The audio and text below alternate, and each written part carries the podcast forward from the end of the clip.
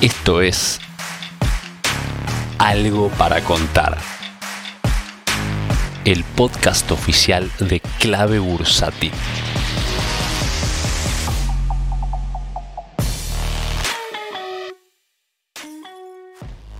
Hola amigos de Clave Bursátil, acá Martín para hacer el algo para contar de los viernes, como siempre, cerrando la semana y además para agradecerles una vez más porque algo para contar sigue escalando posiciones en los podcasts más escuchados de Spotify en Argentina y eso es gracias a ustedes que nos escuchan todos los días. Estamos acá haciendo algo para contar y a mí me toca los viernes. Bueno, les voy a hablar de algo que está pasando hoy, ya lo habrán visto, yo sé que muchos eh, de los inversores, de las inversoras en clave y en general les gusta el tema de las mineras de oro, ¿no? Creo que más allá de, los negocios, siempre es atractivo, el oro gusta, el oro es una inversión que llama la atención, bueno, muy antigua, siempre se lo asoció a, la riqueza, ¿no? El oro, estar lleno de oro y demás, y aparte, eh, bueno, tenemos bastantes CDRs en nuestro mercado de esta industria, ¿no? En un, en un mundo donde la inflación empieza a subir un poco en Estados Unidos, estando nosotros en un país que siempre la inflación fue uno de los principales problemas,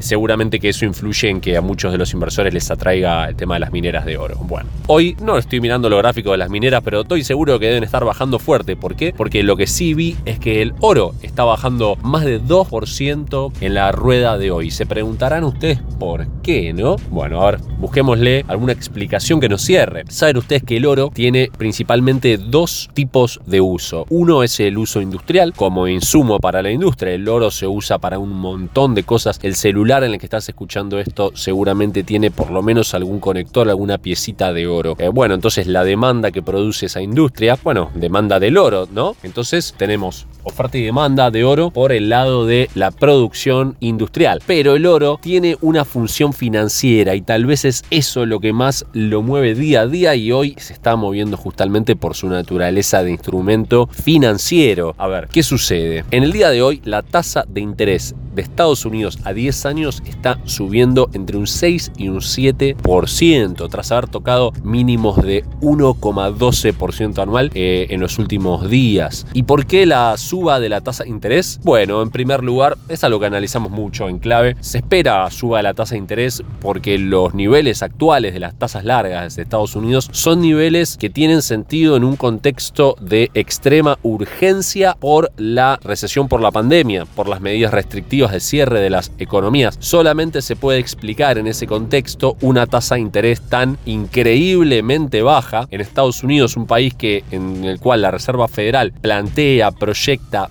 busca una inflación del 3,5% para este año y te está dando bonos a 10 años que rinden un 1,2. ¿Cómo es eso? ¿La mitad que la inflación me vas a pagar? Bueno, esa, esa estrategia es, eh, digamos, de coyuntura de la Reserva Federal para mantener los capitales eh, dando vueltas por la economía y por el mercado para no secar la plaza, para, como dicen bien los americanos, estimular la economía mediante la tasa de interés baja. Bueno, a medida que se va saliendo de la pandemia, esto ya lo hemos hablado, la Reserva Federal empieza a pensar en dejar subir un poco la tasa. Entonces, todos aquellos eh, signos, síntomas, informaciones que vayan en torno a mostrar que la economía de Estados Unidos empieza a recuperar, le van a dar argumento a la Reserva Federal para ir, bueno, aflojando esta política de emergencia de la tasa tan baja. Bueno, hoy salió el reporte de nuevos empleos y de desempleo también en Estados Unidos, dando una muy buena suba de los empleos por arriba de lo esperado. Ya lo habrán visto, tal vez si no les cuento, está subiendo fuerte el Dow, el Dow Jones, todas las empresas que tienen que ver con la reapertura de la economía, ¿no? Bueno, a medida que,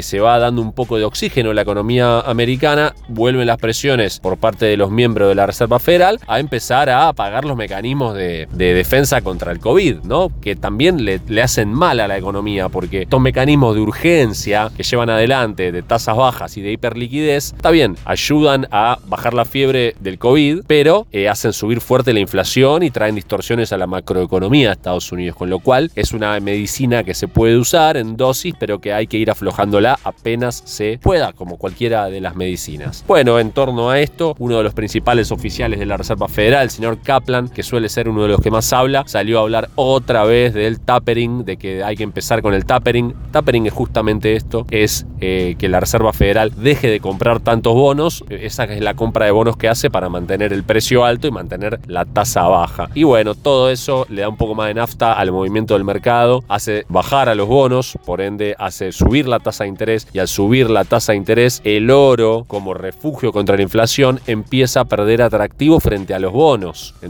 Es el Boca y River, los bonos y el oro. A medida que se mejora la tasa y es más atractiva, los inversores van a preferir estar en bonos que estar en oro, porque el oro eh, no tiene tasa de interés, ¿no? No paga nada, digamos, solo paga el, capital, el incremento de capital si sube. En cambio, eh, los bonos sí pagan, no tienen que subir, pueden quedarse iguales y te pagan una renta. Además, eh, los bonos tienen una enorme liquidez y pueden ser utilizados como colateral para un montón de, operaciones, tienen ventajas de uso financiero frente al oro. Y bueno, por eso es, esto es mi, mi hipótesis que les traigo hoy en algo para contar, que este movimiento de los bonos en Estados Unidos está siendo el verdugo del oro que está bajando hoy y ya veremos en el gráfico si rompe soporte. Yo creo que tiene sus chances de mantenerse sobre el soporte al menos por ahora. Bueno amigos, gracias. Les cuento y aprovecho este cierre de la semana para contarles que en clave bursátil en el canal de YouTube en particular vamos a tener cambios bastante importantes. Siguen los mismos programas, pero ya les voy adelantando algo. El recorte va a cambiar de día de los lunes a los viernes para dar un resumen de lo que pasó en la semana y va a haber un nuevo programa los días lunes con una nueva persona que se incorpora a nuestro equipo que sabe muchísimo de estos temas para ver cómo arranca la semana. Y además vamos a tener un nuevo programa, otro nuevo programa, como ya lo, lo spoileé en Desde la Bolsa en directo, va a ser con Gus Lucioni sobre todo tema de bonos y renta fija local. Así que ahí está la primicia. Eh, la semana que viene nos vemos con nueva programación en clave. Gracias y hasta la próxima. Si querés enterarte de la última información del mercado en tiempo real y sin costo alguno, sumate a nuestra comunidad de WhatsApp en clavebursátil.com barra comunidad. Un espacio de inversores para inversores.